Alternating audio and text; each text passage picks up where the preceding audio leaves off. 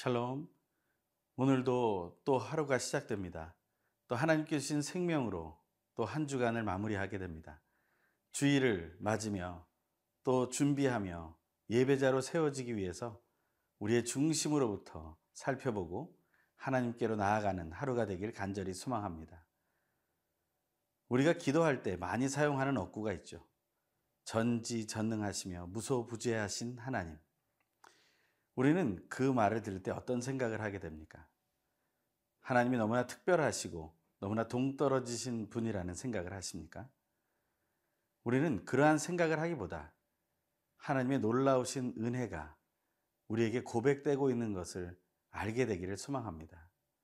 전지전능하고 무소부재하신 하나님, 그 존재가 바로 우리를 위해 일하신다는 사실을 발견하고 체험하는 하루가 되길 간절히 소망합니다. 오늘 묵상할 말씀은 시편 139편 1절에서 12절입니다. 오늘 나에게 주시는 하나님의 말씀을 함께 듣겠습니다.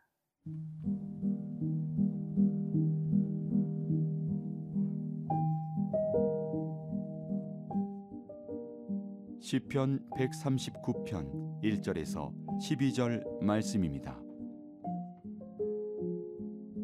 여호와여 주께서 나를 살펴보셨으므로 나를 아시나이다. 주께서 내가 앉고 일어섬을 아시고 멀리서도 나의 생각을 밝히 아시오며 나의 모든 길과 내가 눕는 것을 살펴보셨으므로 나의 모든 행위를 익히 아시오니 여호와여 내 혀의 말을 알지 못하시는 것이 하나도 없으시니이다. 주께서 나의 앞뒤를 둘러싸시고 내게 안수하셨나이다. 이 지식이 내게 너무 기이하니 높아서 내가 능히 미치지 못하나이다. 내가 주의 영을 떠나 어디로 가며 주의 앞에서 어디로 피하리이까? 내가 하늘에 올라갈지라도 거기 계시며 수월에 내 자리를 펼지라도 거기 계시니이다. 내가 새벽 날개를 치며 바다 끝에 가서 거주할지라도 거기서도 주의 손이 나를 인도하시며 주의 오른손이 나를 붙드시리이다. 내가 혹시 말하기를 흑암이 반드시 나를 덮고 나를 두른 빛은 밤이 되리라 할지라도 주에게서는 흑암이 숨기지 못하며 밤이 낮과 같이 비추이나니 주에게는 흑암과 빛이 같음이니이다. 오늘 본문에는 하나님의 놀라우신 성품 두 가지를 말하고 있습니다. 그 앞부분에서는 전지전능하신 하나님을 말하고 있고 뒷부분에서는 무소부재하신 하나님을 말하고 있습니다. 전능하신 전지전능하신 하나님이라는 것은 말 그대로 모든 것을 아시고 모든 것을 하실 수 있다는 것이죠. 그런 하나님, 그것은 바로 하나님의 성품입니다. 하나님의 속성입니다. 그런데 하나님은 하나님의 성품과 하나님의 속성으로 하나님의 사역을 감당하신다는 것입니다. 그것을 그저 자기를 높이라고 보여주시는 것이 아니라 그 성품을 사용해서 하나님께서는 피조물인 우리를 사랑하고 섬기신다는 것이죠. 그 전지전능하신 하나님이 무엇을 행하시는지 오늘 본문을 읽으며 살펴보기를 원합니다. 1절에서 6절의 말씀입니다. 여호와여 주께서 나를 살펴보셨으므로 나를 아시나이다. 주께서 내가 앉고 일어섬을 아시고 멀리서도 나의 생각을 밝히 아시오며 나의 모든 길과 내가 눕는 것을 살펴보셨으므로 나의 모든 행위를 익히 아시오니 여호와여 내 혀의 말을 알지 못하시는 것이 하나도 없으시니이다. 주께서 나의 앞뒤를 둘러싸시고 내게 안수하셨나이다. 이 지식이 내게 너무 기이하니 높아서 내가 능히 미치지 못하나이다. 전지전능하신 하나님께서 우리를 살펴보고 우리를 아신다는 겁니다. 그의 놀라우신 능력을 이런 하찮은 존재인 나를 살펴보시는데 이 죄악된 무리인 우리를 살펴보시는데 사용하신다는 것입니다. 그것은 당연히 벌 줄 것이라고 우리는 생각할 것입니다. 그렇게 살펴보아서 CCTV가 살펴보고 또한 경찰관이 살펴보다가 잘못된 것이 발견되면 벌을 주는 것처럼 하나님도 그러한 일을 하려고 하시는 것이다. 라는 생각을 하게 될 것입니다. 하지만 그렇지 않습니다. 하나님은 우리를 지키기 위해서, 우리를 보살펴 주시기 위해서, 우리를 인도하기 위해서 우리를 살펴보시며 우리의 속속들이까지 다 아신다는 거예요. 우리는 친한 사람들끼리 이런 얘기를 합니다. 말을 안 해도 알아. 라는 말이죠. 그런 것처럼 오늘 본문에 이런 말이 나오죠. 4절입니다. 여호와여 내 혀의 말을 알아, 알지 못하시는 것이 하나도 없으시니이다. 우리가 말하지 않아도 다 아는 것이죠. 하나님께서는 우리의 모든 것을 살피신다는 것입니다. 이것이 얼마나 우리에게 기쁘고 감사한 일인지. 그것을 하나님은 하나님의 속성을 사용해서 우리에게 베풀고 계시다는 것. 그것을 우리가 알기를 원한다는 것입니다. 오늘 하나님께서 나에게 주시는 말씀으로 듣는 것이 큐티일 때 우리는 어떤 묵상을 할 수 있을까요? 우리는 큐티라는 것을 생각할 때 이러한 짧은 정의를 내릴 수 있습니다.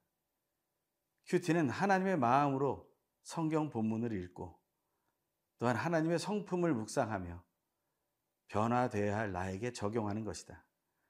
그것이 바로 큐티의 핵심임을 기억할 때 우리는 하나님의 마음으로 이 본문을 읽으면 하나님이 너무나 사랑해서 살펴보고 하나하나 속속들이 다 알고 싶어 하신다는 사실을 기억하게 된다는 것입니다.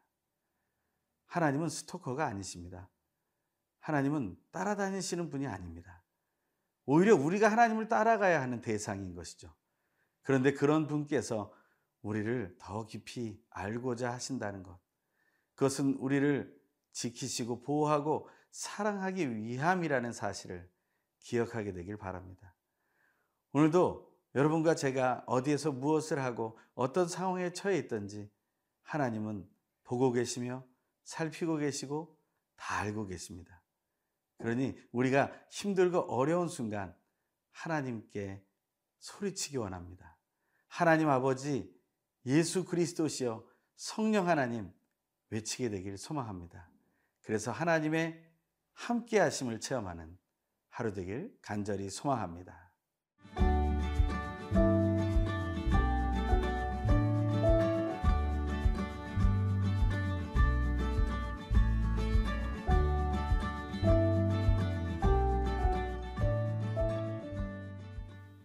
전지전능하신 하나님께서 나를 알고 계신다라는 말이 혹시 부담 가지는 않으십니까?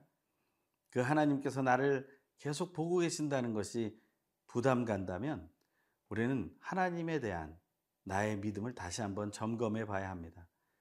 그것은 내 믿음이 부족하다는 것이 아니라 혹시 다른 방향으로 흐르고 있는 것은 아닌지 그것을 우리가 알게 되기 원한다는 것입니다. 내 하나님은 너무 작다. Your God is too small이라는 책이 있습니다. 그곳에 보면 하나님에 대한 잘못된 이해들이 나오죠. 너무나 고집스러운 아버지로서 또한 심판관으로서 경찰관으로서 그러한 우리를 힘들게 하는 모습으로서의 하나님을 우리가 가질 수 있다는 것이죠. 하나님에 대한 잘못된 이미지는 우리로 하여금 잘못된 예배자로 인도하는 것을 기억해야 합니다. 하나님은 우리를 스토커처럼 보시는 분이 아니라고 했습니다. 전지전능하신 하나님께서 우리를 바라보고 우리의 모든 것을 알고 계시다는 사실이 우리에게는 평강이 되기를 간절히 소망합니다. 마치 어려운 일을 경험하고 혹은 범죄의 우려가 있는 상황 속에서 나를 지켜주는 어떤 강력한 존재가 있다는 그 느낌처럼 그런 평안함이 있게 되기를 간절히 소망합니다. 오늘 본문의 뒷부분에는 또 하나님의 속성 한 가지가 나옵니다. 그것은 무소부재하신 하나님이시죠. 이 무소부재하시다라는 말은 말 그대로 그분이 존재하지 않는 곳이 없다라는 말입니다. 그분은 어디에나 있는 분이시죠. 아마 요즘 우리가 많이 사용하는 유비쿼터스라는 단어를 통해 더 알 수 있는 단어입니다. 하나님은 이 무소부재하심의 속성을 통해서 또한 사역하고 계십니다. 언제 어느 때나 또 어떤 상황 속에서 하나님은 함께 계실 수 있다는 것이죠. 이것을 다른 말로 표현한 것이 임마누엘이라는 말입니다. 그것이 바로 예수님의 이름과도 통하게 되고 마태복음 28장 20절에서는 볼지어다 내가 세상 끝날까지 너희와 항상 함께 있을 것이라는 약속의 말씀으로 이어지게 됩니다. 하나님은 우리와 늘 함께 계시는 분이시죠. 그것을 오늘 본문에 이 시인은 이렇게 고백하고 있습니다. 내가 주의 영을 떠나 어디로 가며 주의 앞에서 어디로 피하리이까? 내가 하늘에 올라갈지라도 거기 계시며 수월의 내 자리를 펼지라도 거기 계시나이다. 내가 새벽 날개를 치며 바다 끝에 가서 거주할지라도 거기서도 주의 손이 나를 인도하시며 주의 오른손이 나를 붙드시리이다. 내가 혹시 말하기를 흑암이 반드시 나를 덮고 나를 두른 빛은 밤이 되리라 할지라도 주에게서는 흑암이 숨기지 못하며 밤이 낮과 같이 비추이나니 주에게는 흑암과 빛이 같음이니이다. 아멘. 7절부터 12절의 이 말씀 속에서 우리는 정말 하나님을 피할 수 있는 방법이 없다라는 사실을 발견하게 됩니다. 이 시의 작시자인 다윗은 이 땅에서 많은 고난을 받았던 사람입니다. 도망자로서 피해 다니며 여러 상황 속에서 어려움을 겪었던 사람입니다. 그는 자기가 있는 곳에 정말 하나님이 계시는가 하는 질문을 스스로 많이 했을 것입니다. 또한 다윗은 너무나 심각한 범죄를 저질렀던 사람입니다. 다윗은 자기의 신복이었던 우리아를 살해하고 또한 그 아내인 바세바를 취해 솔로몬은 낳는 그러한 죄악을 저질렀습니다. 그럼에도 그는 도피하고 싶은 마음이 있었지만 하나님은 언제나 어디에나 계심을 알기에 그는 하나님을 인정할 수밖에 없었다는 사실입니다. 우리가 잘하고 있는 순간에만 하나님이 함께 계신다면 얼마나 좋겠습니까? 하지만 우리가 실수하고 절망하고 도망가고 싶고 포기하고 싶고 모든 것을 내려놓고 싶은 순간에도 하나님은 함께 계신다는 것입니다. 우리는 지금 어려운 순간을 함께 겪어내고 있습니다. 그런 상황 속에서 우리는 다시 한번 무소부재하신 하나님, 임마누엘이신 하나님, 세상 끝날까지 함께 하신 하나님, 그 하나님을 신뢰하게 되길 원합니다. 그럴 때 우리는 어두움 속에 있지 않고 빛에 거하는 기쁨을 누리게 될 것입니다. 귀한 주일을 준비하며 하나님께 영광 돌리는 남은 날이 되길 소망합니다.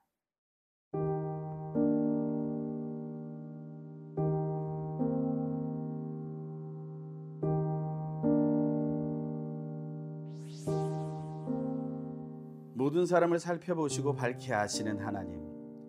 하나님의 모든 자녀들이 앉고 눕고 일어서고 나아가는 모든 길을 아시고 멀리서도 그 생각과 행위를 밝히 아시는 삼위일체 하나님을 찬양합니다. 우리들의 모든 삶에 함께 하시며 인생의 길에 앞뒤에 계셔서 사랑의 손으로 덮어주심을 날마다 순간마다 체험하게 하셔서 하나님께서 어디에서나 함께 하심을 믿음으로 누리며 증거하길 원합니다. 살아가는 동안 하나님을 멀리 떠나고 싶은 마음이 생겨날 때면 내가 주의 영을 떠나 어디로 가며 어디로 피하리이까 내가 새벽 날개를 치며 바다 끝에 가서 거주할지라도 거기서도 주의 손이 나를 인도하시며 붙드십니다라고 고백했던 다윗의 고백을 믿음으로 고백하길 소망합니다. 세상 끝날까지 함께 하시는 살아계신 예수님의 이름으로 기도드립니다. 아멘.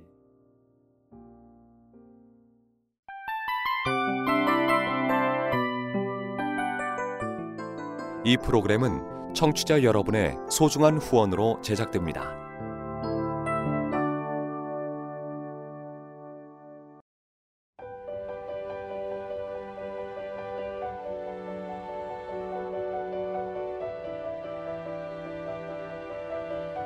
세상에는 수많은 교회들이 있지만 더 깊이 있는 말씀 강해를 찾기 위해 크기로만 교회를 선정하지 않습니다. 보다 좋은 영적 콘텐츠를 더 많이 나누기 위해 방송비를 받지 않습니다. 1년 365일 복음만 전하고 싶어서 우리는 광고를 하지 않습니다. 온누리의 복음을 땅 끝까지 CGN TV와 함께 땅끝 선교사가 되주세요.